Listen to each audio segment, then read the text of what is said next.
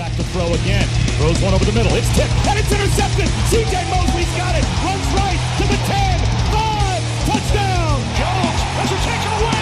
Bradley McDougald. And he is in for a Jets touchdown. That's over the middle in the air. Picked off. Brian Poole to the end zone. Touchdown. There goes Darnold. And Bell. He's doing it all for the Jets. And welcome back to another episode of the Cool Your Jets podcast. I'm your host, Ben Blessington, with Michael Nania as the co host. Uh, we figured we might as well just hop into it and do a mailbag as, as training camp is underway. Uh, a few days now since the Jamal Adams trade, so the dust has settled. So we have a few questions about that. Uh, actually, got a lot uh, of questions. So thank you to everybody who submitted them. Uh, questions about that, the the uh, draft capital that Joe Douglas has, training camp. So plenty plenty of questions to go through. Uh, before we get to Michael and those questions, you can follow us at CYJ Pod on Twitter. You can follow Michael at Michael underscore Nania. You can find this podcast at jetsxfactor.com, which is, uh, in my belief, the, the best Jets website out there. I think it's far and away. Um, if, if you're consider yourself a dire Jets fan, just check it out. Try a free trial. Um, I've really been going through the website the last few days, and I'm, I'm thoroughly impressed with the job that, that Robbie, Michael, uh, Joe, all the guys that, that contribute there have done. So make sure you check that out at jetsxfactor.com. Uh, Michael, how you doing, man? I mean, it's a few days since the Jamal Adams emergency pod. I know you were at first pretty against trading uh, Jamal, but we got a good capital. We, we broke this all down. So are, have you recovered um, as the adrenaline now passed and, and, and how you doing in general?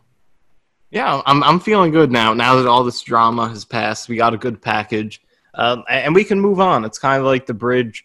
Uh, this is like the bridge into a new era. You know, it's like this is uh, this is what officially launches us into the Joe Douglas era. Kind of moving on from Adams and all the drama associated with him, and also getting some picks uh, that can really help Douglas establish the future. So it feels good. Camp is here. We're getting some clips of players at the facility. Uh, a lot of them with masks on. I couldn't recognize them in that one video that they posted, but we'll get there. Still lots of time. But uh, a lot of good questions in this mailbag to get to, so I'm really looking forward to answering some of these. But uh, we're getting we're getting there. Less than I believe I, I believe 45 days from when we're recording this to the season opener. So hopefully things go pretty Well, smoothly. Don't, don't get ahead of yourself. It's probably going to take me about two or three weeks to upload this podcast, so you can you can shorten that.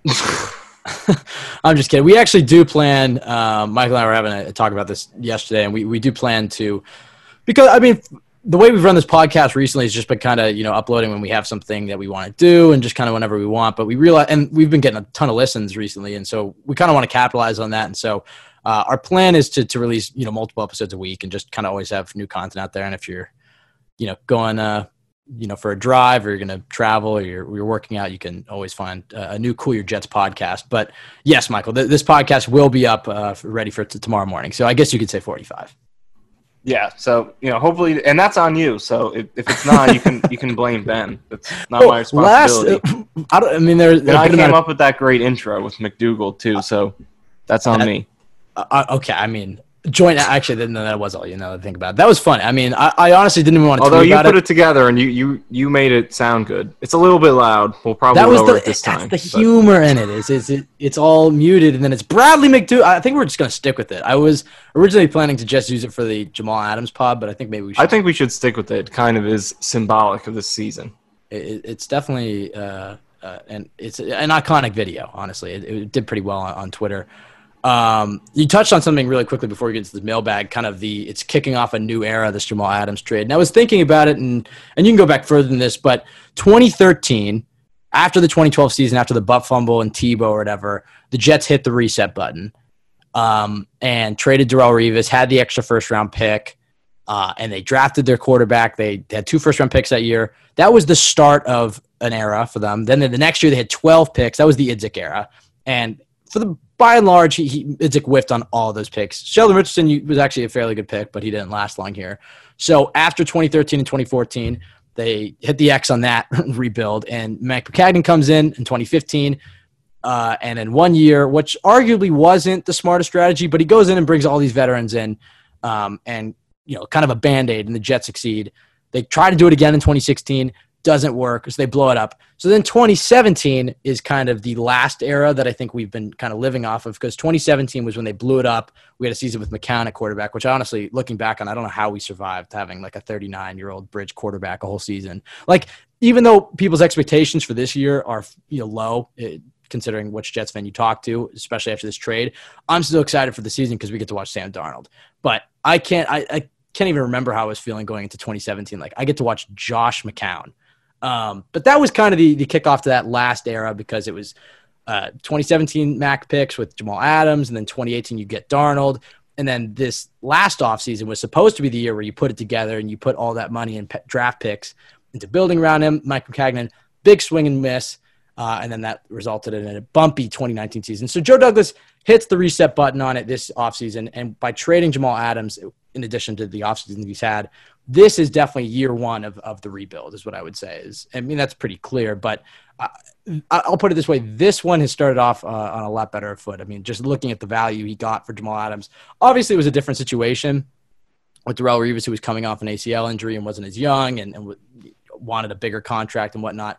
Um, but I mean, the fact that he got more for Jamal Adams than it got for Darrelle Revis, and and I love the value he got in his draft class. And we, I mean, we've praised Douglas effusively enough and now it's time to see it on the field. But overall, I've been very impressed with with the Jets general manager after after one year.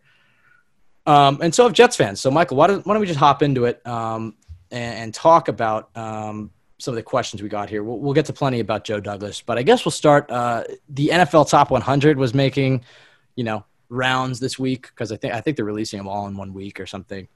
Um, honestly, I think that list is bogus. I mean, I think Josh. Yeah, I re- I really think they just make that. I I don't think it's actually based on anything. I think they just put it together so that we're talking about it right now as training right. camp is.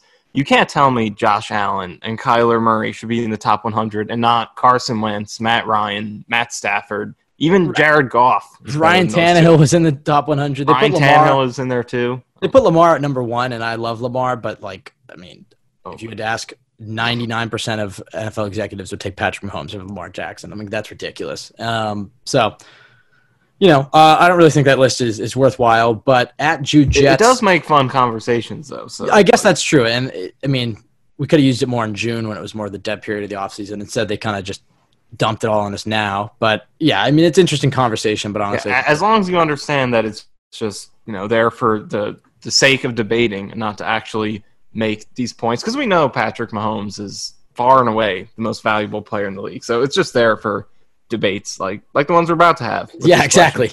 uh, at you, Jets uh, asked, uh, do you think there should have been uh, any some Jets except uh, Jamal Adams uh, in the top 100 players? He said, I think Crowder and Poole should have been in it. Crowder had better stats than Fitzgerald and still didn't make it while Larry did. And Poole was very solid last year too, as PFF grade can show it. Yeah, I believe it wasn't he the top rated slot corner by PFF or something. I mean, Poole got some love, which uh, yeah. definitely deserved. If you and we might get to this uh, with one of these later questions, uh, but if you are a member of JetX, you should go on to JetX and look up Robbie Sabo's article he did on um, Gregg Williams and his adjustment uh, to the Tampa two that he ran for the second half of the season, and this is where he found all the success. And Brian Poole was the big X factor to that scheme. Um, so just go check that out on Jet's X Factor. A, a, quick plug, but yeah, I mean, I think if you're uh, it's tough for me to throw Brian Poole in there, but I do think to the Jets, I mean, he's especially with Jamal Adams leaving, he's probably the most important player in our defense. Uh, maybe CJ Mosley, but um, I don't know if he deserves top 100. And as we just said, like this list isn't worth much. Sure, would I rather have Jamison Crowder over Larry Fitzgerald? Yes, but Larry Fitzgerald's a legend.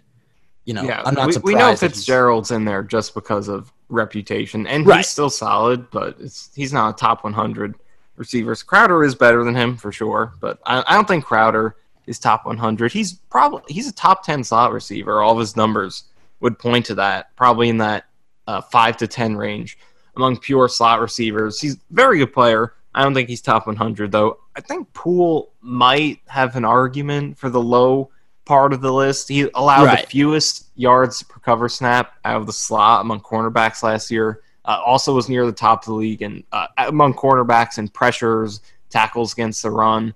Uh, so he was really good last year, uh, I think. And you know the, the deal he got on the free agent market kind of goes against that. Um, I'm right. still curious as to what he he is due to regress just because uh, this last season was so far from his first three.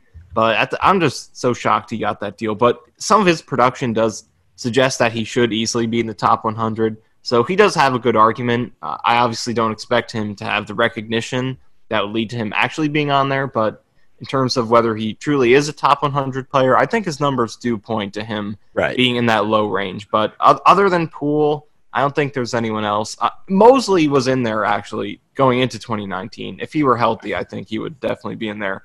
Uh, so I think Mosley and Poole are the two who would have the best arguments for top 100. Yeah, I agree. With, a guy like Poole, uh, who's you know a slot corner, he obviously had a great season last year. But unless he does it year after year, probably two or three years of that same production he had, then he would sneak into the, the bottom half of the top 100. But uh, unless you're a quarterback, kind of one very good season doesn't get you in. Uh, you have to either be a quarterback like Ryan Tannehill and just have one very good season and get in, or if you're going to be a cornerback like Brian Poole, you have to have like you know seven interceptions and just ball out and get national Yeah. recognition. But when you're on a bad team like the Jets and you're a slot corner, and it's not like you compiled a ton of interceptions or anything, um, you know it makes sense. Uh, and especially the contract he got was definitely reflective of of that list. I mean, next year though, you know, I think the hope would be that a guy like Sam Darnold could could get in there. You know, let's. I don't want to be too speculative, but you know, guys like Le'Veon Bell, um, hopefully, you know, Quinnen Williams could make a jump or something. But I agree with you. I think CJ will should be in it, as barring an injury, should be in it next year as well. And then you're just hoping for Darnold and anybody else who can step up. Um, at Marquise CBR 1000, um, he said if Douglas is picking a new head coach, will he most likely be looking at Philly, Baltimore, Kansas City assistant? Um, there's another head coach question right after this. I mean, look, the Jets' best case scenario this year, I know it's obvious, but a lot of Jets fans are cheering for Adam Gase to to get fired, and you know don't think he's the right leader for the team. And look, I mean, he's given you plenty of evidence um, that you know he struggles making adjustments. Jamal Adams came at him for not being a leader, whatever you want to believe about Jamal Adams, and his offenses same, since Peyton Manning haven't really been that good. But objectively, for the Jets, uh, if his job security relies on Sam Darnold, and our number one objective for the Jets this season is to have Sam Darnold break out and have a good year. And if that happens, Adam Gase is staying. The only way Adam Gase is getting fired is if Sam Darnold is bad or stays the same. Like there's not a scenario that I can think of unless Sam Darnold gets injured for a few games or, you know, some other drama happens. But there's not a scenario I can think of, especially considering the friendship between Gase and Douglas, where Darnold balls out for 30 touchdowns and, you know, 12 interceptions like we all want to see and Gase gets the axe. So these questions are kind of, you know, a pessimist's uh, view. But I understand there are a lot of Jets fans who are already sick of Gase, did want him in the first place, uh, and don't believe you can win. So I guess, Michael, I'll throw this over to you. I mean, uh, and the next one, I guess we can ask it as well, just because we can kind of answer these two at the same time. At sports underscore fiend uh, asked if Gase gets fired after the season, who are you, guys' top three choices for a new head coach in 2021? So, Michael, I guess I'll throw it over to you. Do, I mean, I, and I, I, know you said to me before the podcast you haven't looked at any head coaching candidates, but do you think that that he'll be looking at some of the top rate organizations? Do you think he'll be looking at you know some of the relationships he has? Do you have any names in mind? Just it's early for this question, but you know some some Jets fans definitely think it's warranted, and I don't blame them. Well, first to go back to the first question regarding Gase, I like the point you made uh, about how Gase's job security is kind of connected uh, to the most important thing that we're looking at as fans, and the most important thing for the future of this team, and that's how well Sam Darnold plays this year, what he shows you in terms of his future potential uh, to be the franchise quarterback for this team. Those two things are really connected. If Sam Darnold plays well, then Adam Gase is most likely going to stick around. It's hard to imagine a scenario in which you get Sam Darnold playing well, giving you the confidence that he is the guy, uh, but something happens to where Gase gets fired because you look at this team and they have a decent defense at least. It can be a really good defense, but uh, it's most likely not going to be a bad one. So if Sam Darnold plays well, the offense is probably going to play pretty well. Again, maybe not great, but it should be at least an okay offense, which coupled with that defense should be at least a decent team. It, seven to eight wins at the lowest, but potentially more than that. So the bottom line is that if Sam Darnold plays well, this is probably going to be a decent team at least. And Adam Gase probably won't get fired if he has Sam Darnold playing really well and the Jets not being terrible because it just seems like his job is connected to Sam Darnold. That's why he was brought in, and that's what the organization is looking for him to bring to the team going forward. So uh, it's it's tough to picture a scenario. Maybe if the defense were terrible and the Jets could somehow win three or four games while Darnold plays well. Maybe if that happened, uh, there would be something, uh, a chance Gase get fired with Darnold playing well. But I don't see a realistic situation where we get Darnold showing that he's a franchise quarterback, but Gase uh, not Gase getting fired at the same time. So I'll be rooting for them both to play for for them both to do well, for Darnold to break out, uh, and Adam Gase to show you that I don't think he'll be the guy long term, but you know if Sam Darnold plays well and the team plays well, uh, then maybe he does turn around. So I think just obviously in a dream scenario, just because of what we've seen from Gase so far, uh, it seems like that there's a pretty strong chance he's not going to be the head coach to lead the Jets to a Super Bowl. Uh, so ideally, Darnold plays great, and you get rid of Gase and get a better head coach. But it just doesn't seem too realistic, right? Based on what you said about them two being connected. But uh, to look at candidates going forward, if Gase does get fired, uh, I think, and we've been talking about candidates a lot. You have a few, a few more good ideas in terms of specific names in mind than I do. Uh, but uh, one you brought up is Dan Campbell, and you could go into him a little bit more. But uh, and really, what he embodies is just bringing uh, a, a, presence to the head coach position that's less about scheme proficiency and more about building a culture and being able to relate with players, being a good leader, things like that. That Adam Gase uh, just clearly seems to not have, uh, and it really just lines up with what Joe Douglas has been trying to build uh, in terms of culture, things like that. But uh, you have more, you know more about Campbell and some good candidates than I do. Right, that was uh, a guy that, that I was really intrigued by during the 2018 cycle when Gase got the job, uh, and I'll touch on him in a second because I, I think there is a way where we can still be confident that Sam is the guy, but Gase gets fired, and that's pretty much for Sam to be still be inconsistent.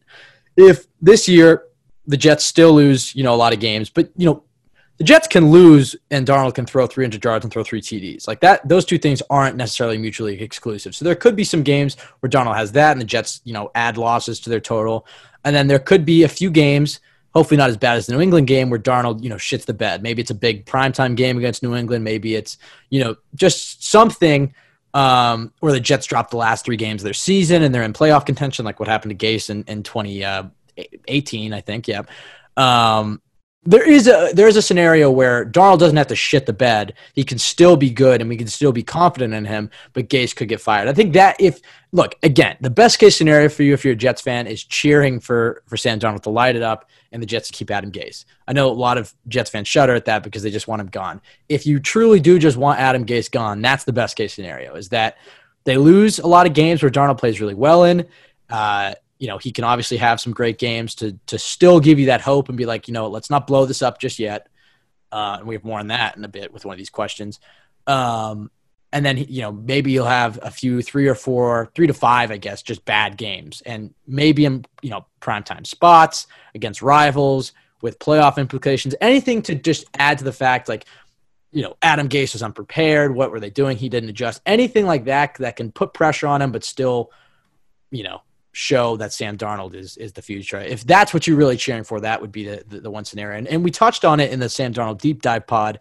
If you want to check that out, that's also on Jets X Factor, where the kind of the, the, the conclusion I came to about Sam or about Adam Gase was is that and Le'Veon Bell even and said it's you know the most complicated scheme that he's he's ever had to run. I think Adam Gase wants to beat his opponents with calculus and where most NFL players, and especially Sam Darnold, would just be better with, with algebra. And I think when it was with Peyton Manning, who's probably the smartest quarterback in NFL history, it worked because Peyton's like, this guy's a genius. He knows exactly what, what I want to do. I mean, he's, he's you know, uh, an amazing football mind or whatever. But when you have a guy like Sam Darnold, who is much better when he's just playing and not thinking, uh, it, it doesn't really work. And a lot of guys are like that. You know, how many times have we seen more so on the defensive side of the ball have been like, you know, ex coach – you know his system just allows me to, to to play loose and free and i don't have to think as much. And then you see him have a you know big breakout season or something.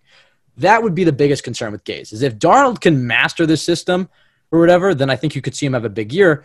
But if it, if it's still just too complicated too nuanced and not capitalizing enough on Darnold's strengths which is just letting him play backyard football um, I think you could see a scenario where he has some inconsistent games, some great games, some bad games, and Gase gets fired. Um, that was kind of a long tangent. But going back to Dan Campbell, uh, yeah, I mean, I, I, think, you know, after Todd Bowles and after the defensive coaches that the Jets had had, um, the consensus was, well, they have to hire an offensive guy. And I do necessarily agree with that, that in today's NFL, offense is more important than defense. And if you hire a defensive head coach and let's say you bring in an offensive coordinator and Sam really gets along with him, this is kind of what happened to the the Falcons with uh, with uh, Dan Quinn and Kyle Shanahan. You have this defensive coach, and you bring in this great offensive coordinator. He's doing wonders with your offense. Well, then he's just going to get poached, and now your quarterbacks have to learn a new system. And Matt Ryan really hasn't been the same since Kyle Shanahan, and Kyle Shanahan just went to a Super Bowl. You know, the same could theoretically work for defense, but in today's NFL, it does make more sense to, to hire an offensive guy. But Dan Campbell is a guy who does come from an offensive background. You may know Dan Campbell as the interim coach of the Dolphins in 2015 where he went five and seven. Don't really think of him like that because I think that already puts a bad taste in your mouth when it comes to him. But he's a guy who's a natural leader. Um, there's a great ESPN article written about him last year where you can read where they talk about all the guys in that locker room want to run through a wall for him. You know, great motivator. Uh, has studied. You know, he knew he was too too raw when he was the interim head coach for the the uh, Dolphins. So he went and he's just been studying under Sean Payton. He's his lead assistant. Uh, he handles you know team meetings and breakdowns and, and the running game. Um, just overall, he's a guy who would bring you to be a great leader. He would bring uh, build a terrific staff. Uh, and he really fits the mold of Douglas trying to build the best culture in sports. Because right now, I don't know if Adam Gase is the guy to lead the best culture in sports, but a guy like uh, Dan Campbell certainly is. And I do think that Joe Douglas is the right guy. Um, and going back to Adam Gase, I think Gregg Williams fits that mold, but we haven't yet seen it from Adam Gase. But I think you know you talked about it how he kind of just delegates a lot of the uh, rah stuff to you know either the positional guys or, or, Gregg Williams. You don't, and if the Jets offense is lighting it up, and Adam Gase is just kind of the weird you know whiz kid like Bill Belichick's not a big rah rah guy. It just comes down to Adam Gase.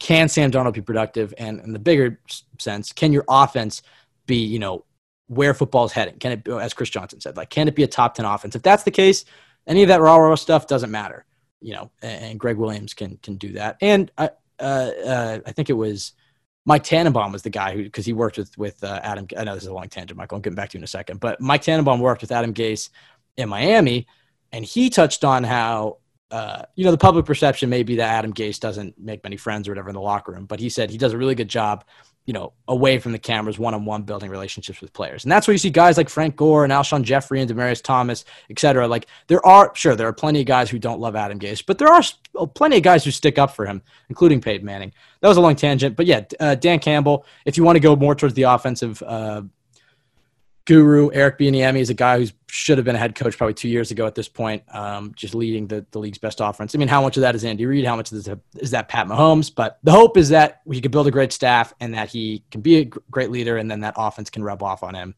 Because um, I think a lot of the stuff they run in KC, a lot of those RPOs uh, would would fit Sam Darnold's strengths very well. So those are the two guys that I like.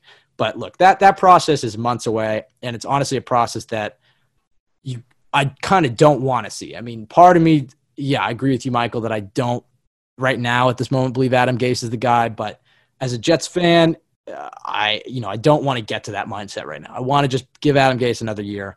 Um, but if it doesn't go according to plan, Dan Campbell is definitely my number one guy. Love Eric Bieniemy as well. Um, and then you know any of the other guys who who pop up in, in the coaching cycle. Um, Michael, this question's for you. I, I, went on like maybe a five minute tangent. You can probably go on a 15 minute saga about this next question. This comes from the at the Jet Ranger 2. What did at Michael Nania do to cope with the loss of the Jets' most valuable player from 2017 to 2019, Lachlan Edwards? And by the way, I mean, he was a big part of the show, and we just completely ignored that he was kicked off the team, and you remarried Braden Mann very quickly. so, like, uh, or Lack, Michael, you can go and, on and talk about Lachlan Edwards uh, after that tangent. Yeah, I think like like the way you said it, the way you put it is pretty good. I just went ahead and divorced him. Just I, I didn't even divorce him. I just left him completely. Just one day I was there, one day I wasn't. You told him you were going to the store to with get Braden Mann. That's yeah. you told you told Lack you were going to the store to get cigarettes, and then you never came back, and he's just sitting. And then he saw me on TV with Braden Mann. that's how it is. But but that's how it is with punters. Kind of. It's just like you fall in love with whoever it is and then when he's gone, it's like, all right, he sucks. Braden Mann, he's the GOAT. He's going to make 10 Pro Bowls. Uh, but really, that's where I think I am at. I'm at right now. I hope the Edwards isn't signed yet, which is which is weird. I think he deserves to be on team. Hopefully, he does. Uh, someone does pick him up. But Braden Mann's my guy now. Man, myth, legend. I'm rooting for him. And and look, I think objectively, realistically, not even joking now, I think he is better than Lachlan Edwards. I don't think Edwards was actually that good. The Jets Whoa. uh, production in the punting the punting game was pretty good, but I think that he was carried by his coverage uh, and Brant Boyer being a genius. Definitely- definitely an and I think Braden Mann can take them to legitimately elite status, number one in punting DVOA every single season on a yearly basis. Well, yeah, we'll see if he can live up to the holding expectations of Lack. Because did Lack? Oh right, that to- that does that is important. The holding, it he, Braden's got to come through there. I will not question Edwards' holding abilities. That is somewhere he did come through. Although this past season he wasn't able to carry. Actually, first game um, with Corey Vedvik didn't have Locke did not have the best hold uh, on that. I forget which one it was, whether it was the extra point or the field goal. One of them he didn't have the best hold. Uh, and that was kind of detrimental to oh the Jets God. losing a game that knocked the whole season off the rails. So can- you you can kind of blame Locke Edwards for the entire 2019 debacle. I completely forgot about Corey Vedvik until you just brought him up. Oh my I just had to bring it all up for Holy you. Holy shit. what a time. I can't believe a team actually traded draft picks for him like three weeks before that. Uh, and then didn't keep him. That that should have kept And some some people wanted the Jets to do that. Ah, Jesus Christ. Um, well, and really quickly before we get to the next question, I mean, look, I mean, I know the punter's a bit of a meme, but if you were drafting an, uh, an elite punter, which clearly Brant Boyer and Joe Douglas both think he is, taking him in the sixth round, I mean, that punter's not com- useless. I mean, I, I think they kind of just get shit on because it's like if your punter's out there, that means your offense failed. And the Jets have seen way too much of their punter in recent years. But if you have an elite punter, that's an extension of pretty much both your offense and your defense, probably more so your defense. You know, field position is always one of the keys to the game um, for for coaches and, and announcers, whatever. Field position. I mean, an elite punter does that. You know, Michael, I don't know if I don't think you do have the numbers on this. Where if the Jets have a drive that stalls at midfield and you have a punter who can pin a team inside their five, which is something Lack couldn't do, I would imagine that you know at, at least like sixty percent of drives that start in, inside the five, probably more, don't go anywhere. Don't even get a first down because you have to run twice and then pass. Um, so that's a huge thing. You know, a guy who, if you're punting inside your own twenty, can put a team on their own twenty. It just it controls field position. You know, I think the big issue that the Jets have had would be untimely shanks from their punter. So it's it's actually a you know a big upgrade in my opinion. I'm, I'm really looking forward to see seeing Braden Mann. the Yeah, man, and that's a good point you make about taking a punter uh, late in the draft, just because the hit rate there is so low on every other position. Like the majority of those players are not even going to be starters, might not even play in the league. So to take a punter, or a- or even if it's a kicker, but I think punter kind of makes more sense because Right. rookie kickers can really struggle. But it makes sense to take a specialist. It's a much higher floor. You know that that guy is probably going to play for you and be starter quality. Maybe he does have a little bit of a growth curve, even though it's uh, those guys still can as well. But uh, I think it's it's a much higher floor than taking any other position. Obviously, Right. you're sacrificing ceiling with a, a punter or a kicker, but at that point in the draft, to raise the floor a lot really helps. And what you said about uh, field position is it's so important, and I think Mann has the ability to make like those special punting plays that Edwards really didn't.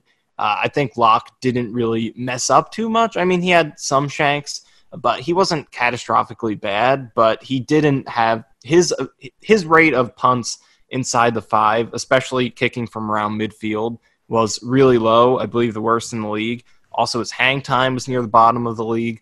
Mann has the ability to make those punts inside the five that can really change the game. Last year, uh, drives this is across the entire league. Drives that a start drives that started inside the team's own five yard line. Oh, you did scored a a touchdown only 17% of the time, field goal only 4% of the time. So 79% of the time they weren't scoring when they start inside their own five. So it's it can help you so much if your punter can give you that. And just to show you how big of a difference that makes, uh, just based on the punter's uh, own abilities, uh, all punt all drives other than inside the five yard line. So this is all drives, uh, including that start anywhere on the field. The average touchdown rate on those that was much higher, 22%, and a field goal 14%. So that's 35% scoring. So just by being able to drop a punt inside the five instead of kicking a touchback, you can drop the other team's chances of scoring by about 15%. So that's how big of a difference a punter can make. I think Braden Mann will make a lot more plays than that than Lachlan Edwards. So I- thank Locke a lot for the memes and his great Australian accent, but uh, it's time to move on. That's the theme of this offseason with Joe Douglas. We're moving on. It's a new era. Is there anybody better in the business than this nerd? I mean, I, I completely doubted you and didn't. I was like, oh, he doesn't definitely doesn't have these punting analytics. And within like seconds, you just whipped up. I don't even know what you just said, but it was sounded intriguing. Um, but you know, a good job with there, and I hope that that answered your, your question, Jet Ranger. It seems like Michael Nania is quite happy with Braden Mann, and this was actually something I know we're kind of going off these tangents, but this is something that we talked about um, before the show, and it goes back to to Joe Douglas drafting Braden Mann, where one of the things I think I noticed from from Douglas's draft class is in the earlier rounds where guys have higher floors um, Joe Douglas was taking big swings, big upside guys like Mekhi Becton and Denzel Mims. He wants guys that potentially could be Hall of Famers. I know those are lofty, you know, but or at least Pro Bowlers or long time, you know, potentially stars for your team. And then as the draft went on, he switched to more towards high floor guys, guys that you're going to get in the building and can contribute. You know, I think La'Mical Perine's a good example of this, where he's not a guy that I think will be the Jets starting running back you know, in 2021 or 2022.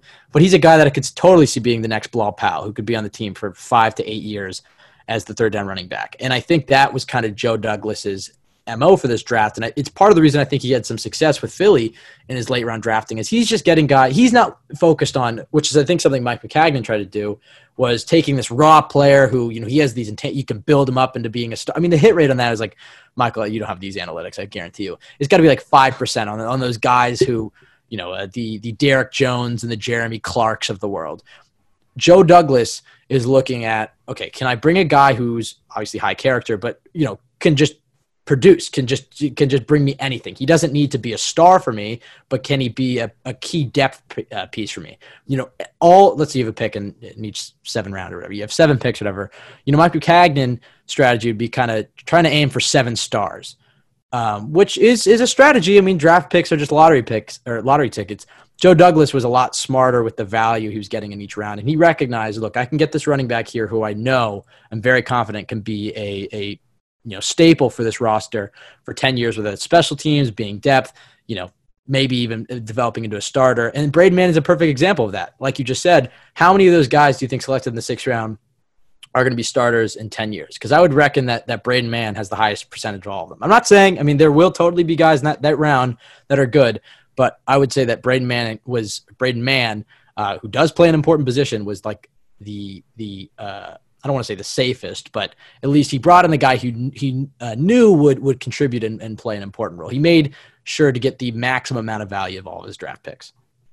Yeah, and it goes back to what I said earlier. Just uh, it gives you a higher floor than the other picks just because the odds of hitting are so low. Uh, it, makes sense to kind of bypass upside a little bit uh, to feel good about uh, giving yourself a better chance to, you know, like La'Mical Perine. There are other running backs there that were that that had more exciting traits, whether it was their long speed or their elusiveness. Uh, but Perine's just a better all around player who was the the bell cow for the Gators for a few years. He's a guy who you know you can plug in and is going to do a lot of things at a decent level for you. Uh, and he kind of Joe Douglas did for the most part. He did pick James Morgan. Uh, for the most part, did kind of go with that approach in the later rounds, and it makes sense uh, to instead of shooting for you know hopefully getting one star out of your four picks, which you're probably not going to get because it's so unlikely. But instead of shooting for that, uh, trying to get every player to be a piece that you can build around, even if none of them are. And you know they could still be star, but still right. just the overall approach of being safer, realizing that it's so hard to get any kind of contribution uh, in those later rounds. Uh, so sh- shooting for players that have a higher floor that have a, a better chance of being able to help you out. Yeah, I mean, I, and by the way, we're on question five, and I think we have like 20 total. So maybe maybe I should stop going on these side tangents. But I, I definitely agree. I mean, we can't say enough good things about at least Joe Douglas's approach. We'll see about the execution. Um, from at Charm Phil three four one, uh, what can be done in house to solidify the guard spots, or do you think it's solid enough? Uh, and this is something that that uh, Michael and I have talked about. I think a few podcast episodes ago, which at this point might be like three months ago. Um, where uh, Larry Warford got released, and and we discussed, you know, maybe the Jets could bring him in because he's a very solid guard. Um, the thing that Connor Hughes from the Athletic is, is kind of pointed to is that he's not a scheme fit. Adam Gase wants athletic, uh, fast uh, offensive lineman that he can pull and move around in traps and zones and, and counters and whatnot. Larry Warford is just more of a you know a stationary you know interior offensive lineman. I would argue and that he also opted out anyway a few well, days yes, ago. that's that's true. Um, I, I would argue that um, Brian Winters is very similar to that, um, but bringing in a guy like Greg Van but a much worse version, I would right? say. Exactly. So it's like pre opt out, you could have theoretically dropped Brian Winters, brought in Larry Warford, but um, Greg Van Roten is, is a perfect example. I don't think he's going to be a long term starter. At least I hope not for the Jets. Well, I mean, unless he's dominant. Um, but he's exactly the type of guard that I think Adam Gase is looking for. So, you know, I'm not too worried about the guards. Uh, You know, I, I do like Alex Lewis. The more I went back and watched him, I actually, my opinion of him went up because I think he had a good start to the season. And then my opinion of him went down just kind of watching the games. And I went back to watch the, the All 22 on NFL Game Pass. And I noticed a lot of, a lot of, you know, maybe the times where I thought he was at fault, it was, you know, Jonathan Harrison, uh, or he was having to help out Kelvin Beachum, or, you know, uh, he, sure, he made some mistakes, but I think he's a solid guard. You know, I don't think he's going to sink the whole offensive line. Uh, and he's the only returning member. So I- I actually, I do think it's solid enough. I, I do think the, you know, uh, Alex Lewis, Greg Van Roten, you have Cameron Clark, who you drafted, who I don't think is going to be ready, but, you know, maybe he play. You mean, the Jets, I mean, had so many different combinations of offensive linemen. So there's a chance that Clark uh, gets in there. I wouldn't forget Josh Andrews, who they brought him from from Indianapolis. I love the depth that he brings. Uh, uh, and then yeah, Brian Winters can come off the bench as well. So I think the guard spot's in a good enough spot. I know I, Alex Boone is is uh, you know saying that he might make a comeback, but unless anybody else, unless Joe Douglas is interested in that, I know he talked to Kyle Long, so maybe he would be. But that Ryan Kalil experiment didn't go that well. Unless somebody gets released in the waiver wire, no, I'm pretty confident in, in the uh, the interior offensive line. What about you, Michael? Yeah, I'm with I'm with you. I think right now, uh, is this the best? Is this the guard duo that you want long term? Absolutely not. They have to find uh, two long term pieces there. But for right now, uh, I think, like you said, there aren't really any any better options. Warford would have been, but didn't seem like the Jets were interested in him, and he's off the market anyway now. Uh, so I think with this duo, of Lewis and Van Roten, you have what you want for this year. Uh, it could be Lewis gives you the only continuity you have in the starting lineup. And Van Roten, I think, is an average to maybe a little bit better starter, especially in pass protection, which I think is more important. Obviously, both phases do matter. Uh, but if I'm going to take one, I'd rather have Well, pass protection. yeah, and I think and you get- and you got- that. And you got Mekhi Becton mauling like seven dudes. Right. So you have a, Bell, you have a good so- mix of talents in both phases. Uh, but I think the the guard duo is good uh, in terms of having uh, two two decent stopgaps. You're not looking for them to dominate.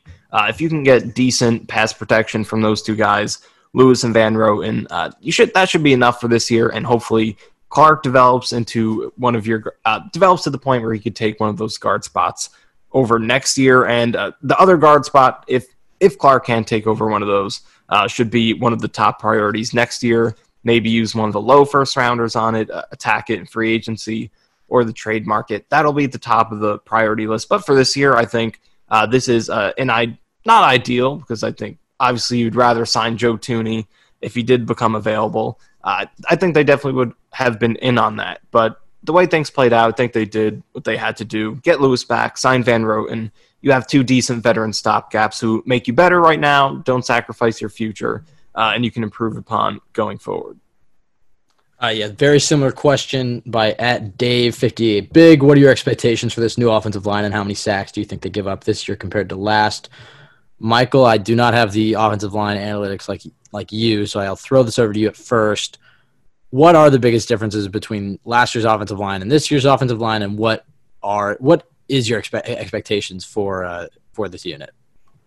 Yeah, I, I think like we've talked about a lot this offensive line. Uh, the number one thing you want to see is just for them to be not awful, uh, because what they did last year, the, the performance level was just it couldn't be worked around. Whether you were Sam Darnold, Le'Veon Bell, or Adam Gase, it was a very hard thing uh, to overcome with just how bad they are. Uh, I posted a stat. Uh, by the time this uh, podcast goes up, it'll probably be yesterday. Uh, but I posted a stat. J- Sam Darnold's average sack in 2019 came in 3.11 seconds after the snap. That was the fourth quickest in the league, and the only three quarterbacks whose sacks came quicker than him were Matt Ryan, Tom Brady, uh, and uh, who was the other one? I forget who it was, but it was 3 I'll it. quarterbacks, and they were uh, Jared Goff, Jared Goff, Ryan Brady, and Goff.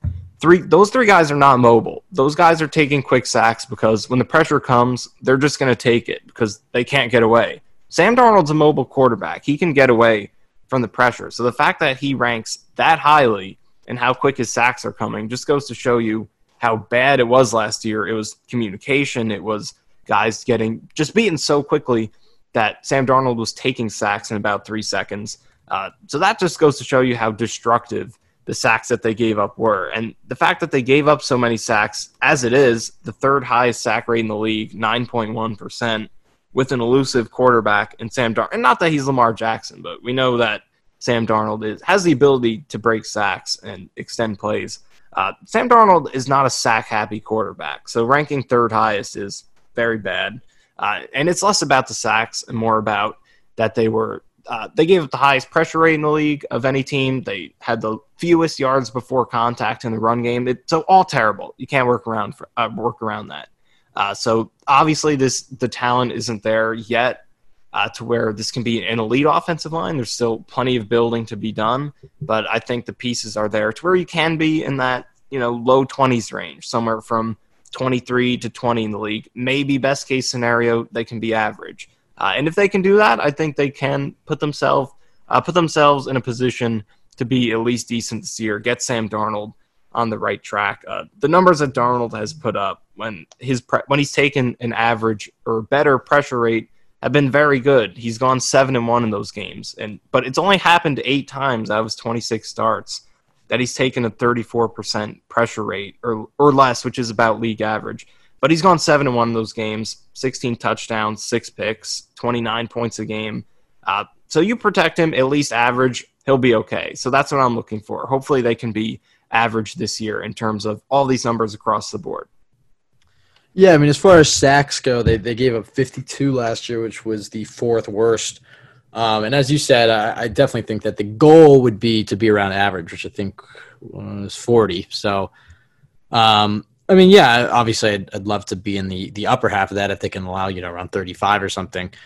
Um, and you kind of alluded to it that a, a lot of these sacks, are, you know, for lack of a better term, Sam Darnold is not a sack taker for sure. He's definitely not a statue. He's definitely not a guy who um, would stay in the pocket and eat too many sacks. I mean, he did do. I mean, sometimes he would leave the pocket a little too early and, and, you know get some happy feet or whatever. But he generally did a good job of, of throwing it away, and other times you know throwing it, you know, in double coverage or, or whatnot. Yeah, uh, and that's a characteristic of not being a sack taker. Like right, not not the. This is not comparing Darnold to him, but Ryan Fitzpatrick always has a really low sack rate because he just does not take sacks and he gets the ball out. Right. And Sam Darnold's kind of like that. I'm not not saying again that he's Fitzpatrick, but mentality wise, that Darnold is aggressive in that way that he'd rather take an aggressive shot than take a than take a sack. So right. the and fact he, that you gave up so many sacks with that kind of quarterback shows you how bad they were. And he's also been fairly good that I can remember at getting the ball off at the last second, just throwing it into the dirt or throwing it out of bounds. He's had somewhere I'm like, yeah. oh, geez, okay, you know, glad that wasn't a fumble or thrown, you know, closer to the defensive back. But he's he's pretty good at just getting the ball out of his hands uh, for an incompletion. Um, and I do think that with Greg Van Roten and Connor McGovern, specifically though, I know we just talked about the entire interior offensive line not being amazing in pass protection. I think those two are going to be the biggest thing uh, for for Sam Darnold. You know, Mekhi Becton I do think he's going to be in a you know a very good tackle in the league. We'll see how his pass blocking is as a, as a rookie, especially since you know he's not going to get a typical offseason. And same goes for George Fant, Chuma Edoga. Um, but I think a big reason the the he, he, took a lot of sacks last year was the the uh, was Jonathan Harrison, quite frankly, yeah. and then whoever was playing at right guard, Tom Compton or Brian Winters. The integrity of the pocket, as I said in the Sam Darnold Deep Dive podcast, was compromised way too many times. It, it was an M-shaped pocket too many times with Jonathan Harrison getting bullied into his lap, and that throws off the whole timing of the play because now he can't set his feet and throw. He has to you know push off of him and and scramble out. I think he's going to have more of a bubble, uh, and then you know I think Mekhi Becton and George Fant or Chuma whoever it is on the right side. Hopefully they can hold their own, but even if guys are coming off the edge, it gives Sam Darnold more of an opportunity to step up, uh, or you know split between the, the guard and tackle and run out of the pocket. Uh, I, I would argue that you know obviously tackles are important, and Sam Darnold's blind side is going to need to be protected by Mekhi Becton. Um, but having a great interior offensive line when it comes to pass blocking, and I think the Jets have a good one uh, currently. Uh, that'll definitely lead to less sacks because everything uh, can you know be more avoided than it was if you're having the pocket collapse on you all the time uh, directly in your face. Yeah, that's a great point. McGovern and Van Roten over uh, Harrison and Winters. Uh, Winters and Compton at right guard. That's going to be huge in pass protection. Might not be dominant in the run game, and that's where long term, especially at right guard, because uh, I think McGovern is good enough to uh, live out or stay the length of his contract. But long term, you can get better with the run game. But those guys in pass protection can do a really good job. And last year, you were as bad as any other team in the league with that uh, right guard center combo. Yeah, I think I think Mekhi Becton. Uh, you know, there's some question marks about his passing. Uh, I mean, by the way, he has showed up in terrific shape, and, and we'll see, you know, how how his technique is looking. There's some questions about his, you know, pass protection technique, but his run blocking is pretty dominant. So, you know, at least Le'Veon Bell will have one guy on that offensive line where he knows he can just run behind big number 77 and, you know, have a few uh, pancakes uh, to hurdle over. Um, pretty excited to watch Mekhi Becton, honestly, after seeing how good a shape he is in.